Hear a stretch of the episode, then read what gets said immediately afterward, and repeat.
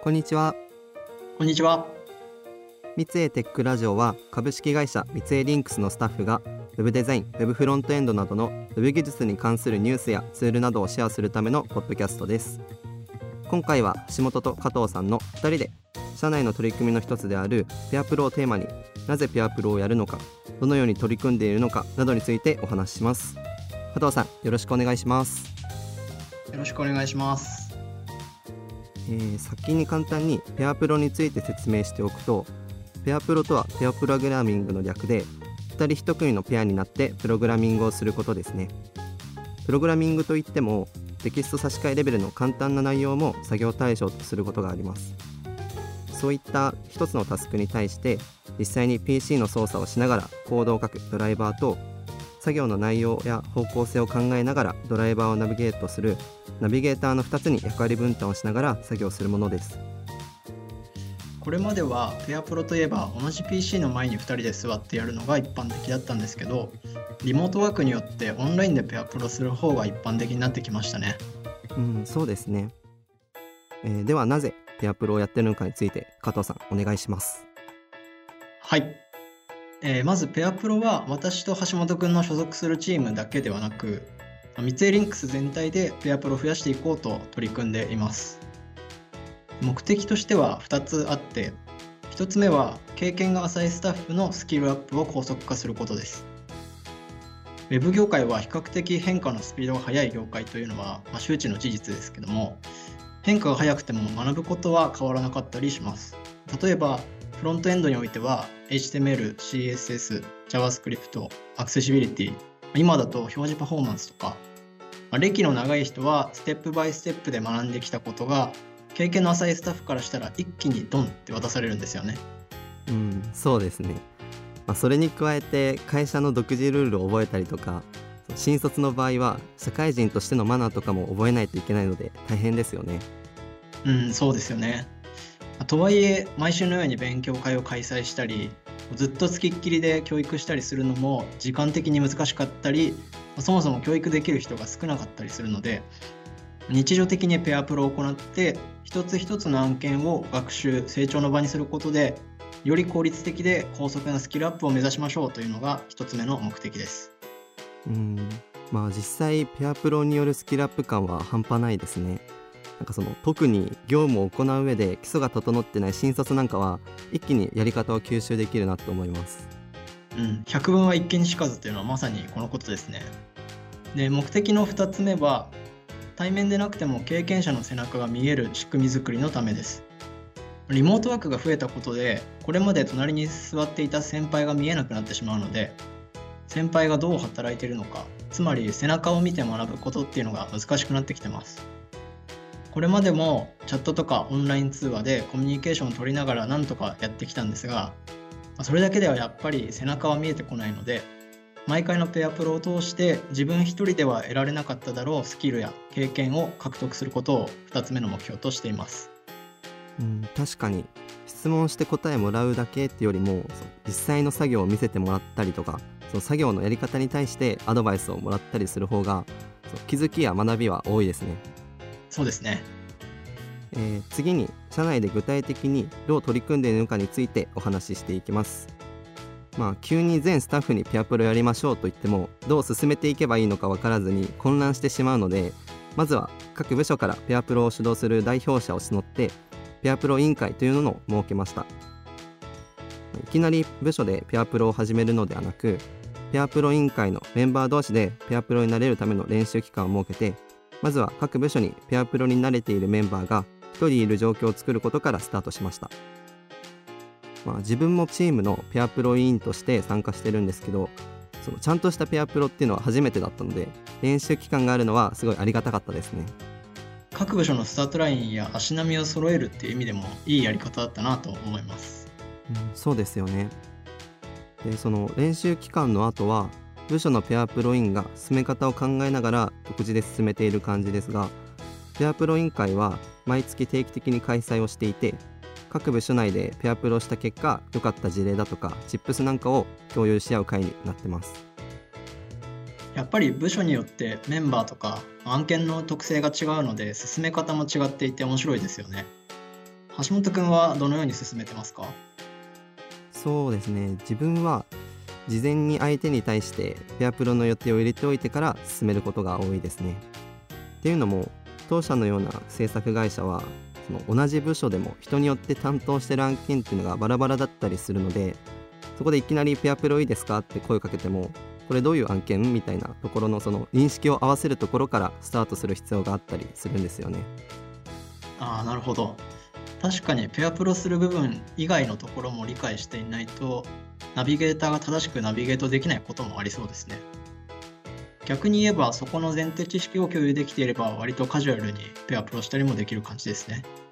そうですね。準備が整っていればちょっといいですかみたいな感じで声をかけてペアプロするとかもできると思います。であとは実際にペアプロを始める前にペアプロで行う予定の作業内容をあらかじめ ToDo リストとして洗い出しておいたりとかペアプロで達成したいゴール地点を決めてそのペアプロ中に正しく目標に向かって進められるように行ってます確かにペアプロやってると本来のタスクとは別のところに目がいってしまったりしていつの間にか違うタスクやってるなんてことも起こるので最初にゴール地点を明確に定めておくことは大事ですね。うん、そうですよね。えー、まあ、実際にペアプロする時間になったら Teams のテレビ会議で画面共有をしたりその VS コードのライブシェアを使って対面でなくてもペアプロできる体制っていうのをとっています。あとは1回1回のペアプロから学びを得ることをより意識するためにペアプロが終わった後にそれぞれどういった学びがあったのかっていうのを振り返ったりもしています。ああいいですね。当初予定していたタスクを達成できたかどうかだけではなくペアプロが終わった後に振り返りすることで学習のサイクルを回しやすいですね。はいちなみに実際のところペアプロの効果って感じてますか？そうですね、まあ、今回はその社内のペアプロ委員会に共有された内容からいくつかご紹介しようと思います。はい。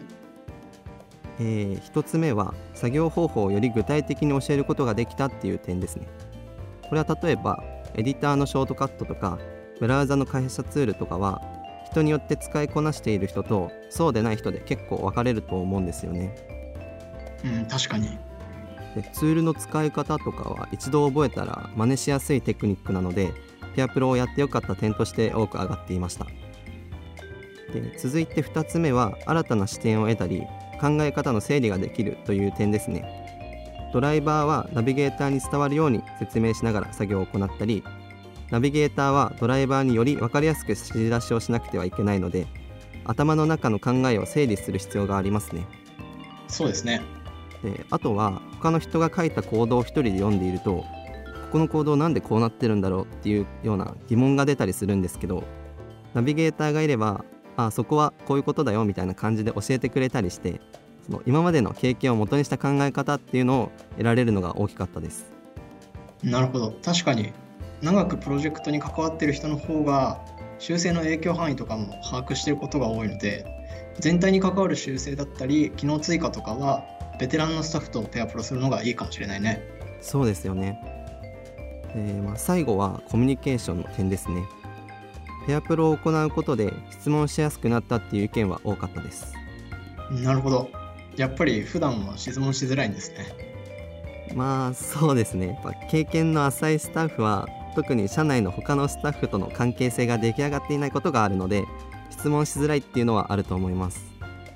まあ、ただ逆にベテランのスタッフの方はそういった若手のスタッフに質問されないことに悩んでいたりもしますよね。いやそうなんですよね。悩んでます。うんそうですよね。ペアプロの時間って作業していて疑問に思ったことは質問していいというか話をしないと進まない時間なので作業する中でこれ質問していいかなとかって悩まなくていいのは気が楽だなって感じます。ああそうなんですね。じゃあどんどんペアプロやっていきましょう。はい。ありがとうございますでちなみに加藤さん的にはペアプロの効果はどういったところに感じますか？そうですね。自分は結構コードをレビューする側になることが多いんですけどペアプロをやっておくとレビューにかかる時間っていうのは明らかに減ってるなと感じますね。あーなんかペアプロの時にある程度ミスを潰せているからってことですかね？それはもちろんそうですね。これまでみたいに作り切ってから初めてレビューに出すみたいなプロセスだと根本的なところで修正が発生してしまうと設計し直すのにかなりの工数がかかってしまうこともあるんですけど設計の段階からペアプロできていればそういった大きな出し戻しは減らせることが多いですね。あと単純にコードレビューするときにあこれはペアプロでやったやつねっていう感じで大体の内容を把握できているのでコードのどの辺りを中心にレビューすればいいのかっていうのも大体検討がつきますね。なるほどペアプロを通してちょっとしたケアレスミスみたいなものを減らしておけるとレビューのやり取り自体を一つでも減らすことにつながるのでレビューにとってもレビュアーにとってもいいですね。そう思います。はい。あとこれまで何度かペアプロをやってきてうまくやるコツだったりその工夫する点とかってありましたか？私がペアプロやっていて工夫した方が良さそうだなって感じたのはペアプロする作業の見極めですかね。あー確かに実際にこれまでペアプロしてきてそのテキスト差し替えレベルの単純な作業だとナビゲーター見てるだけで終わっちゃうこともありますしその学びも多くないので繰り返しペアプロするものではないなっていうのは確かに思いました。うんそうですね。逆にペアプロに適してるなと感じた作業はありますか？えーとそうですね。設計や機能追加などはもちろんなんですけどプロジェクトに新しいメンバーが入った時とか引き継ぎをする時も有効じゃないかなって思いますその通常はリードミーとか Wiki に情報をまとめておいてそれを読んでもらってから作業するということになると思うんですけどその Wiki を見て分からなければ聞くっていうやり方だと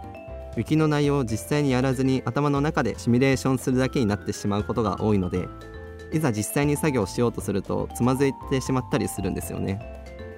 うん確かにそうですね実際に何かタスクを用意して一緒に作業した方が具体的な作業手順もわかるし Wiki を読んでわからないことがあってもその場で解決できるのでいいですね。うん、そうですね。また他の工夫点としていろいろとチップスがペアプロ委員会で共有されていたので、まあ、こちらについては当社のフロントエンドブログなどでご紹介する予定です。いいですね。楽しみにしてます。はい、えーここまで社内で取り組んでいるペアプロについてお話ししてきましたまあ、まだ手探りなところは結構あるんですけども、まあ、少しずつ会社全体に馴染んでいってる気はしますね。今後新メンバーが入った時にはモブプロをやってみたりあとは職種を超えたペアプロやペアデザインとかも新たな取り組みとしてやってみたいなと思っています。うんうんそうですね職種や部署をまたいでやってみるとまた何か新たな発見がありそうです最後に三井リンクスではスマートなコミュニケーションをデザインしたい UI デザイナー UI 開発者を募集しています。採用サイトではオンライン説明会やオンライン面接なども行っていますのでチェックしてみてください。またこのポッドキャストは Apple Podcast、Google Podcast、Spotify、YouTube で配信していますのでお好みのプラットフォームでフォローいただけると最新のエピソードをすぐ視聴できます。こちらもぜひご活用ください。それでは今日はこの辺で。ありがとうございましたありがとうございました。